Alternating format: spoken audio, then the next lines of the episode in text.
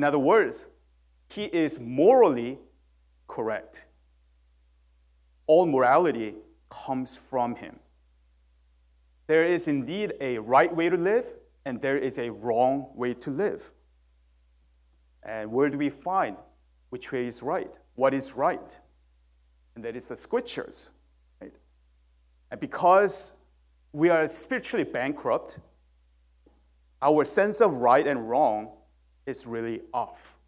We really do not know, even though we all think that we really know what is right and what is wrong, but our sense of right, what is right and what is wrong, is really off because of our bankrupt, uh, spiritual bankrupt state. You know, actually, Jonah chapter 4, verse 11 says this. It says, should, This is God speaking. Should I not pity Nineveh, that great city in which there are more than 120,000 people, persons, who do not know their right hand from their left, and also much cattle? There, right, God is saying, the Ninevites, they do not know their right hand from their left hand. Of course they do. What God is referring to is Ninevites, people who do not really know God. And for that matter, even the people of God, the, the Israelites, they, we do not know right, what is right and what is wrong, even to the point to God. It's the same thing as us not knowing what is uh, to, to, our right and what is our, le- what is our left. Right? That's just how confused we are. That's how directionless we are. That's how we just without God's guidance, without God's truth. That's how God sees us. And that's what we and that's all that matters. Even though no matter how uh, right we think we are in the eyes of God, apart from His word, apart from His truth, we do not know our right from our left. It's like trying to find which way is north by looking at a broken compass. Right? You don't rely on a broken compass. You look at the North Star if you, if you don't have um, the compass, right? To see where, which, one, which way is north. And from there, you can figure out your direction. And Scripture is like the North Star. It tells us, it shows us which way to go, what is right. And today, we're going to be considering a related attribute of God, and that is His holiness. His holiness. Holiness is uh, the preeminent attribute of God. It is at the very core of His being. And just like God's righteousness, uh, His holiness is intrinsic. It's not something that he tries to be or he decides to do or decides to be. His very nature is holy. He doesn't wrestle with or make some concerted efforts to be holy like us. We, you know, for us, right? We have to really just uh, think about it. We have to like really just try our hardest to be holy, right? Because left to our device, I mean, left to our vice, right, we will be pretty unholy in our ways. Our ways, the way we think, the way we speak, our motives, all those things. We have to make efforts to be holy. But God doesn't have to make efforts. God doesn't have to think about, oh, I have to be holy, kind of thing. God would have to cease to be God if uh, to, to be unholy. It's just in its very nature to be holy. And uh, we have to understand all the divine attributes through the prism of His holiness. We really have to do. We really have to. Whether it is His love, goodness, justice, or any other attributes, they must be understood in light of the truth that God is holy. His love is holy love. His mercy is holy mercy. His spirit is the Holy Spirit. Everything about God, every attribute every character of God, it's founded on, grounded on the holiness of God.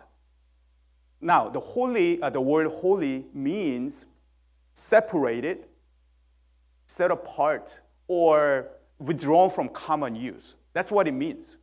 Holy means separated, or set apart, or withdrawn from common use.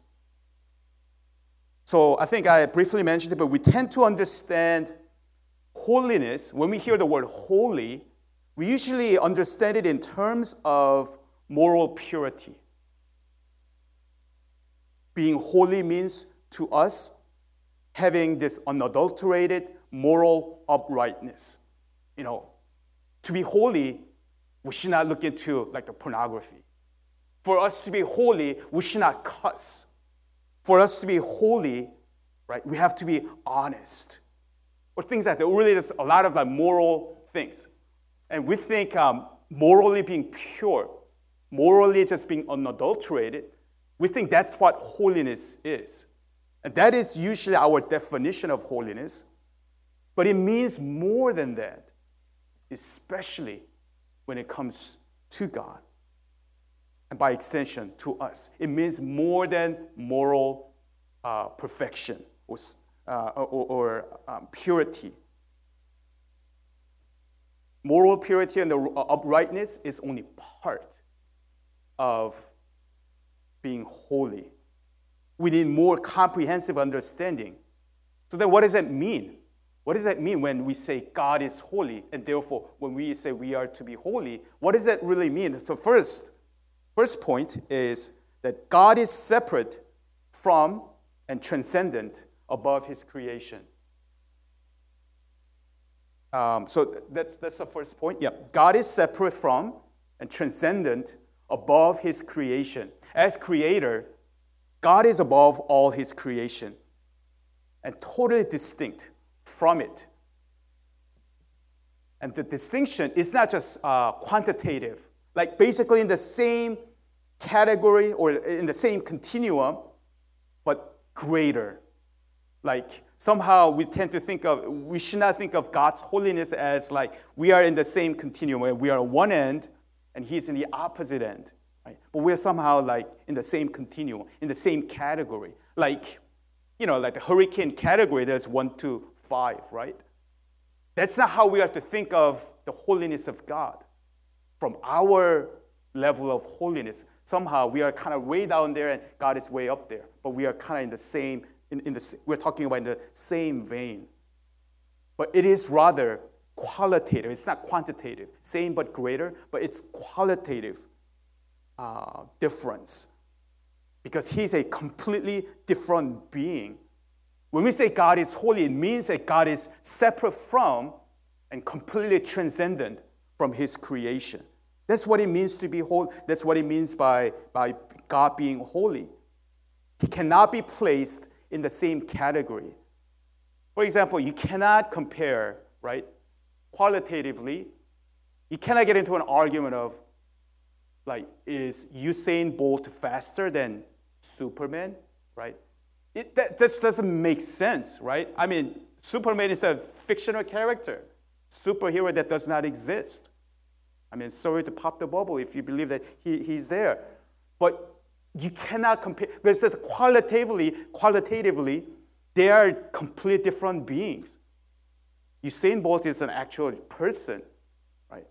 Superman is not. You cannot compare the two and see who is stronger, who is faster. Likewise, we cannot compare our holiness or just the degree, just that there is a different degree, uh, a different degree, right? Whatever we consider majestic and splendid. You know, uh, many, many years ago, I, I went to, um, well, okay, the Grand Canyon, right? I actually I went there twice. Um, but I, I remember the first time, my just jaw just dropped when I looked at the just the scale of Grand Canyon. I was like, ah, right? It literally like took, takes your it, takes your breath away. I was just in so, such awe of, of Grand Canyon. You know, just it's just an incredible thing, uh, incredible sight. It's so majestic and splendid. Right? But when we consider these, or even thinking about the, the, the universe, how vast it is, whether things on earth or in heaven, the fact is they are mere creatures. They're creation of God. And that's it. God alone is the creator, separate, transcendent, and incomparable. He's totally the other, that we cannot try to somehow bring God to somehow to our level and somehow try to just compare God to, to certain aspect of us. And then just saying, thinking that, oh yeah, but you know, he's just little, definitely just much higher than us, but still considering us in the pretty much in the same like continuum, in the same category. No, cannot be compared that way because God is completely separate and He's transcendent above all His creation. You know, in this passage that we just read, if just the way we understand holiness, which is moral perfection and sinlessness, if that's how we are to understand it, then why would the holy, sinless angels in the presence of God, yes, they are sinless, they are holy, right? Because they're, they're morally, they are not corrupt. Then why would this holy, sinless angels in the very presence of God cry out, never stop saying, Holy, holy, holy is the Lord God Almighty? Why would he say that? They are holy themselves. Why would they? Is it because there's a different degree of holiness between God and angels? If we understand holiness to be moral perfection and being sinless, why would they keep saying that? Is there such a thing as a different degree of sinlessness? When you are sinless, there, you don't struggle with sin. There is no sin. So, can there be even a, such thing as a different degree of sinlessness? When you are sinless, you are sinless. So, if, God, if we could understand uh, holiness as a just simple moral perfection, moral purity, and moral uprightness, which the angels are, why would they say, hey, they are holy themselves? So it's, uh, are the angels saying that, oh, you are, we are in the same category, but somehow you are holier than us to a much infinite degree? Is that what it's saying? No. When this scripture, when this, uh, when this verse was written, when the angels were crying out nonstop, day and night. Holy, holy, holy is the Lord God Almighty. What they're claiming, what they're proclaiming, what they're, yeah, what they're really saying is that God, yes, we are, because by God's grace, these angels in the very ministering angels, in the very presence of God, while they themselves are holy, what they're saying is, we are your creation. You are God, you are the only creator God who is completely separate from any one of us, even the most holy and uh, morally perfect, uh, sinless angels. There is, no uh, there is no comparison because God is completely separate. He's a completely different being. He doesn't, he's not merely holier uh, in the sense of more pure, uh, purer than, than the angel, sinless angels. That's not what they are really claiming, uh, proclaiming. They're declaring that God is completely separate from, God is completely transcendent above his creation. That's what holiness is. Every divine attribute is a simply an expression of God's holiness in that it demonstrates that God is distinct from his creation and that he is absolutely separate and he is a completely different being. The tri nature of God is an expression of his holiness. Is there any person, do you know of any being, do you know of any exi- anything that's in existence that has a that triune nature?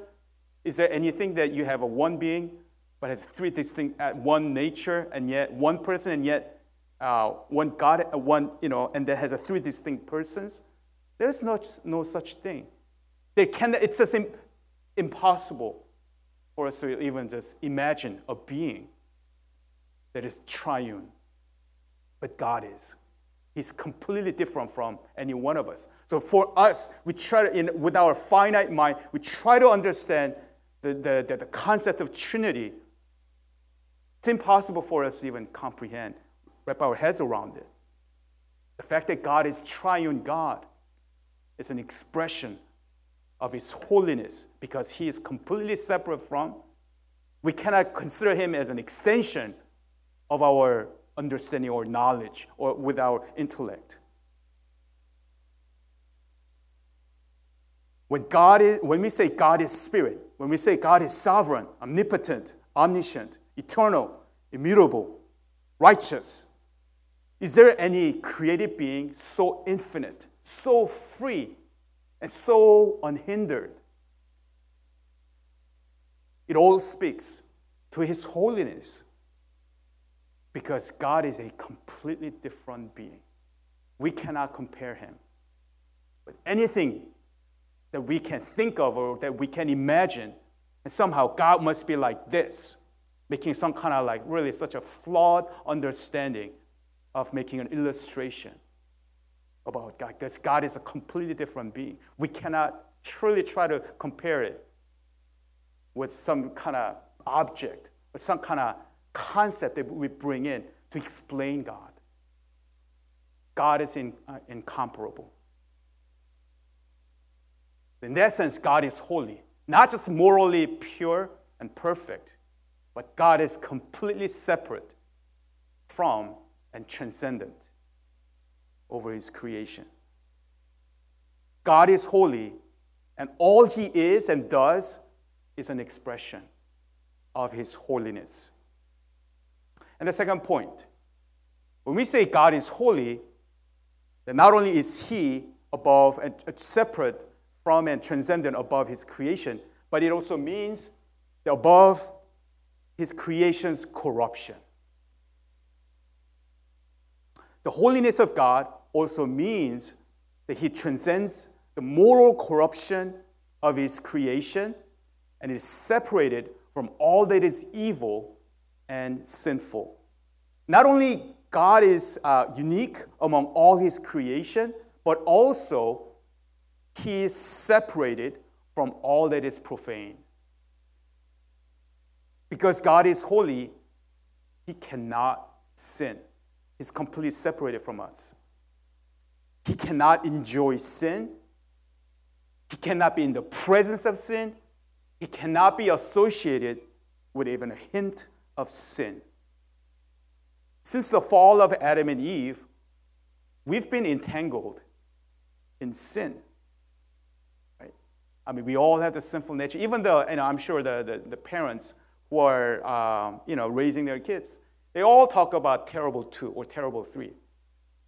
The kids, they were so like adorable, so cute, and, but then as they grow older, even before even they have just formed their own philosophy of life, I mean, what would a two year old kid know? But they start showing their true nature before they even have a concept of what is right and what is wrong. They say no. And they start really be, start rebellion. They start wanting to do things, well, not start, but they're expressing more and more, being assertive of what they want. Selfishness, right? That's who we are. The society didn't make us, you know, sinful. It's just in our nature. We are entangled in sin. None of us is capable of rising above sin. We are swimming in the ocean of sin. But God is absolutely separate and untainted from all that corruption, depravity that we are so familiar with. No other divine attribute is so often declared and explained than the holiness of God.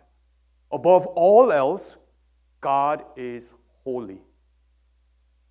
And today's passage describes in the throne room in heaven where the angelic ministers are worshiping God nonstop, day and night. And he says, once again in verse 8, never cease to say, Holy, holy, holy is the Lord God Almighty, who was and is and is to come. In the scripture, repetition is used to emphasize what is being said. The fact that God is whole, uh, that, that God, God's holiness is declared three times, right? They are not simply saying, Holy is the uh, Lord God Almighty, but they are saying, Holy, holy, holy is the Lord God Almighty, right? It indicates that God is absolutely and infinitely holy. And no other divine attribute is proclaimed with such emphasis. Nowhere in the scriptures does it say that God is love, love, love. It says God is love.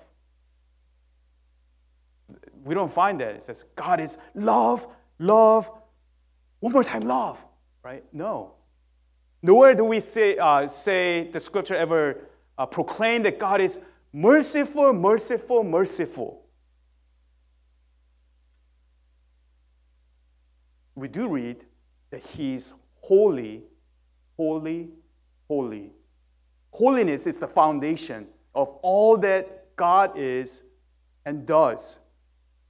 There is no, uh, absolutely no possibility that God could be tempted or his nature defiled. He is incorruptible. James chapter 1 verse 13. We looked at this before. Says, "Let no one say when God uh, when he is tempted, I am being tempted by God. For God cannot be tempted with evil, and he himself tempts no one. He's incorruptible. He does not tempt anyone, and he cannot be tempted. There's absolutely no hint or inclination of evil and wickedness in him. But the holiness of God also means that God cannot take pleasure in sin. He's not neutral or apathetic about evil, but it is an abomination to him. He finds it offensive, disgusting, and obscene. It is repulsive to him.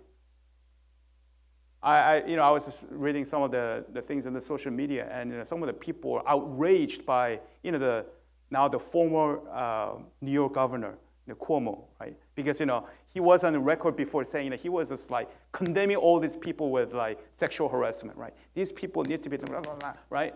And then he was in denial, right? And even in his uh, resignation thing, while I, you know, he, he basically came up with all these excuses? Some of the people found that very offensive. But that doesn't even begin to compare to the stench that sin is to God. Because God is infinitely holy when there is a violation when, this, uh, when it's, his holiness is offended, right? There is such a degree of wrath that we cannot even begin to imagine because God is infinitely holy. Cannot take pleasure, enjoy sin. We all have sinned and we have tasted how sometimes it tastes, it's good, and it, we get kicked out of it. We take pleasure out of sin. That's why we dwell in it. If it was so repulsive to us, I don't think we will be dwelling in sin. We love sin. We have no idea what it is like to be so repulsed by sin.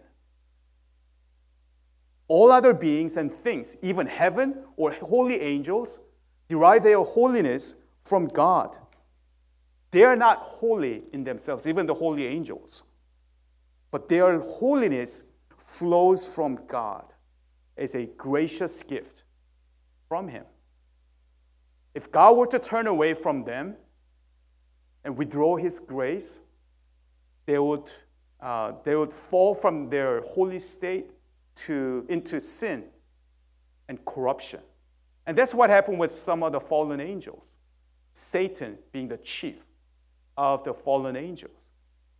What happened is really basically God withdrew his grace from them. And before they know it, they are fallen angels. All of us, whatever the semblance of holiness that we may have, it's not so much because we are holier than other people, because we are more disciplined than other people, because we are better than other people. It is because God has graciously allowed us to even have or seek semblance of holiness in our lives because God has graciously allowed that. It is a gift of God. Now, here, I want us to think about the popular phrase uh, God loves a sinner but hates the sin. Have you guys ever heard that phrase before? God loves a sinner but he hates the sin. Right? I don't know about you guys, I heard this many times over the years. Before we casually use that phrase, we need to examine what it's really saying because people can mistakenly think that there is somehow a, a dichotomy, right? Separation of sin and us when God deals with us. God says sin in us, and God is really upset about it. He's really like, you know, he's upset, right? But somehow we may think if we do it this way, if we say it this way, we can easily think that they are sin in us, and we, us as a human being, are they are two mutually exclusive entities. We may have this uh, picture of God being really mad at the sin, when God looks at us, oh, okay, I'm fine with you. I love you, right? Oh, but your sin, I, I hate it. I hate it, right? But, um, you know, so we may think that, you know, I, I can, uh, you know, we may have this idea, mistaken idea of God really being able to separate us from our sin. Right? But you see, God not only hates the sin, but his hatred is also manifested against those who sin. Psalm 5 5 says, The boastful shall not stand before your eyes. You hate all evildoers. Anyone who is evil, anyone who is wicked, God hates. So you cannot separate, oh, sin and you. God loves the sinners, but God hates the sin. But you may ask, you know, Pastor Woojin, how can this truth be reconciled with other passages of Scripture that talk about God's love for the sinners? I mean, John 3:16, right? God so loved the world, right? I mean, God definitely, Scripture talks about God loving the sinners. So, what are you saying? Why are you being self contradictory here? So, this is how we are to understand it. Though God's wrath, even though God's wrath is revealed against sinner like us, it is. God's wrath is revealed to us. We are the objects of God's wrath. Because you know, John 3:36, in the very same chapter that talks about John 3:16, John 3:36 says this: Whoever believes in the Son has eternal life. Whoever does not obey the Son shall not see life, but the wrath of God remains on him. In other words, the wrath of God has been on all of us. But when we turn from our wicked ways, when we turn to Christ, as we repent, and as we trust Him as our Lord and Savior, then the wrath of God is gone. He has so so so even though God's wrath is revealed against sinner like us, he has demonstrated his love by sending his son to die for the very people who deserve only punishment. We cannot simply separate the two. While we, are, we were the objects of God's wrath, at the same time, God didn't separate us from our sin.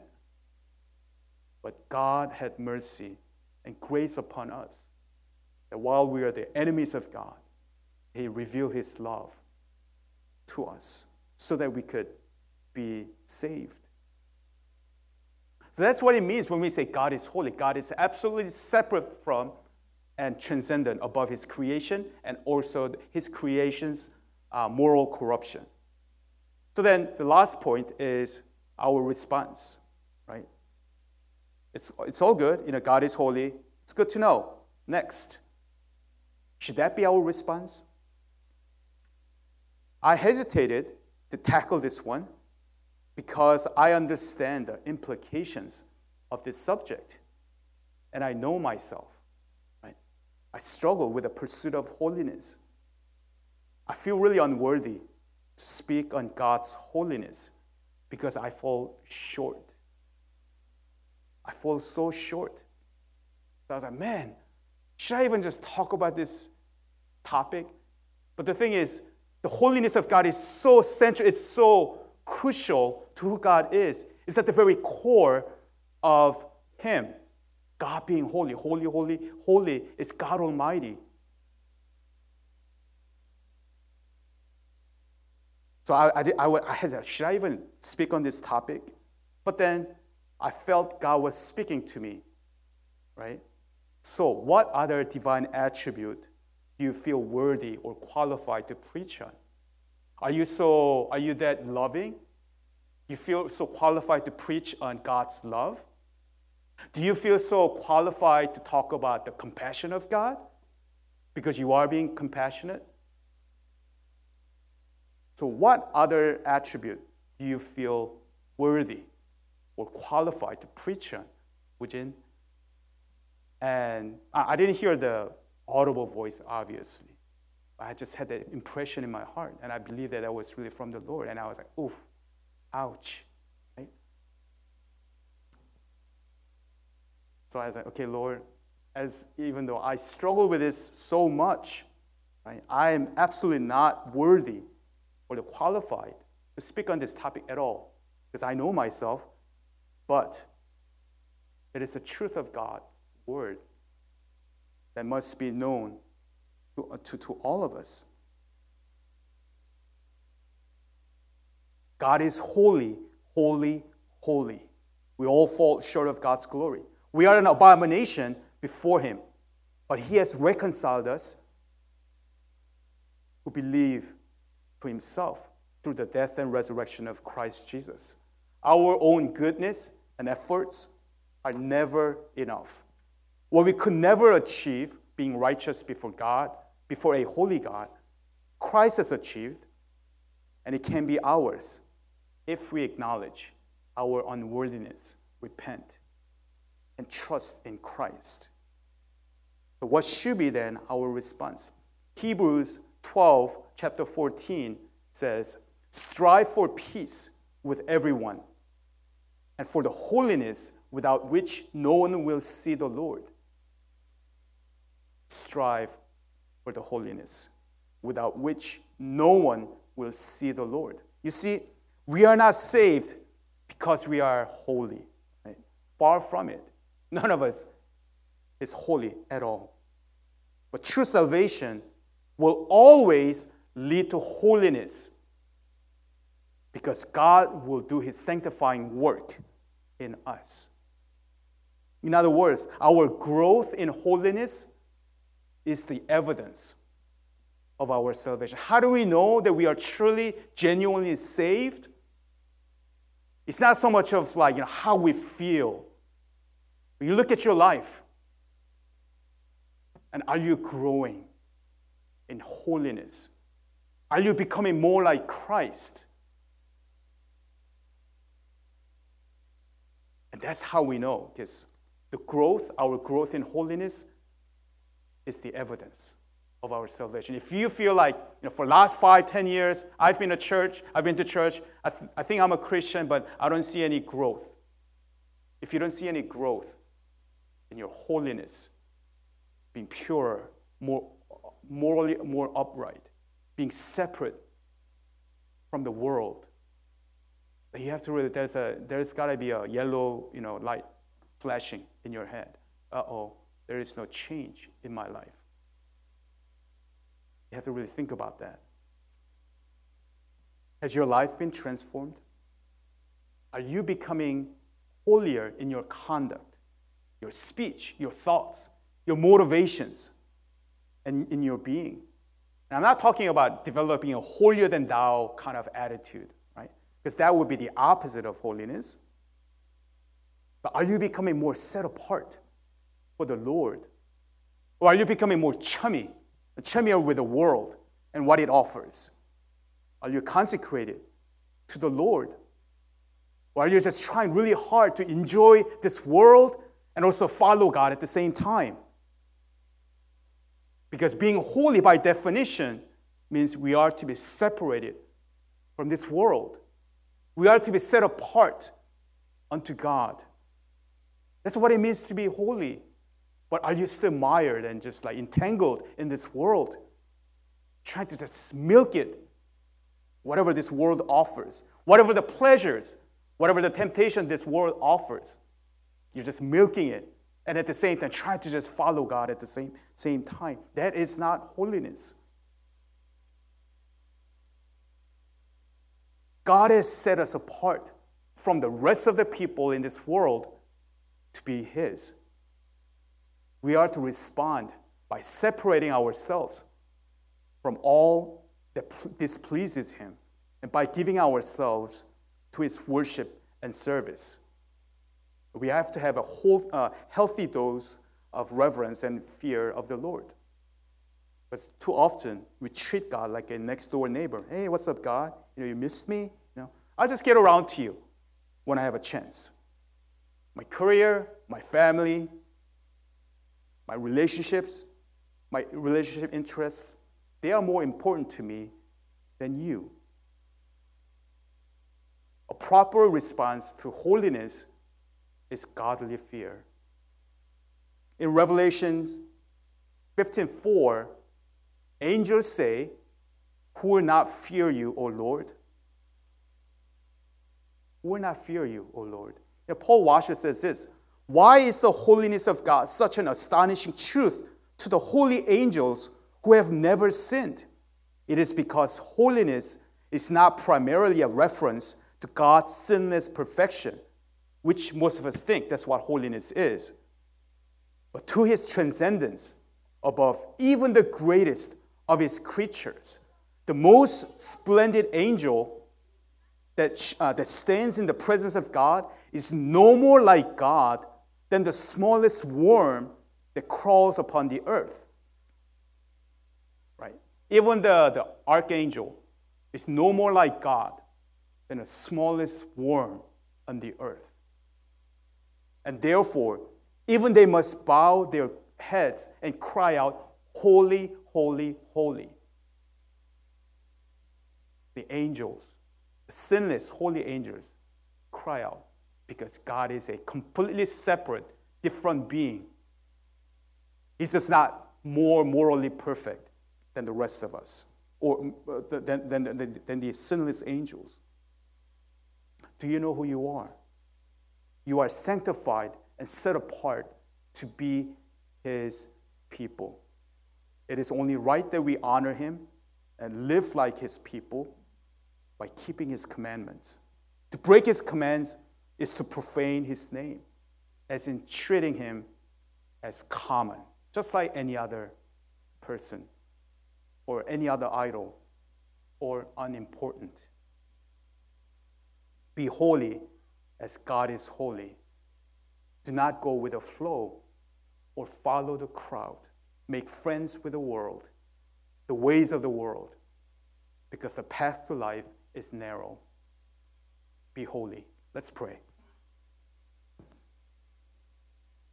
Father, we turn to you at this time, and as we examine uh, what it means to be holy, what it means that, that God, that you are a holy God, and how that means more than moral perfection, moral purity, but that you are a completely separate transcendent being, that, that, that you are incomparable.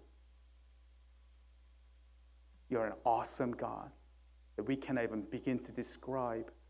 And yet, so often, Lord, we have brought you down to our level, thinking that somehow we are in the same category It's just that you are just much more uh, purer than us. But you are a completely different being, completely separate from your creation. So, Lord, correct our way of thinking. Change the way we really view your holiness. That you are up far above our corruption. We all are depraved, are tainted by sin, but you are not. And so, Lord, as we turn to you, may we turn to you in awe, sense of awe, and cry out, Holy, holy, holy is the Lord God Almighty, who was and is and is to come. Just as the 24 elders cry out day and night, never ceasing to worship you by saying, Holy, holy, holy is the Lord. May we also have that type of uh, worship before you, striving to be holy, being set apart for you, for your purpose, for which you have created us. Draw us closer to you. And we also pray for those of us who are grieving, those of us who are really just having a hard time, those of us who are sick. We are going through many different things in our lives. But in the midst of all this, Lord, that you will remind us that you are for us, a holy God, stooped down, came to us. God with us, a holy, transcendent God, being in the very midst of sinful man. What grace that is. What an amazing, amazing truth that is. Allow us really reflect and really worship you in reverence, with holy fear, and also with love, compassion. Draw us closer to you. We thank you. Pray all these things in Jesus' name. Amen.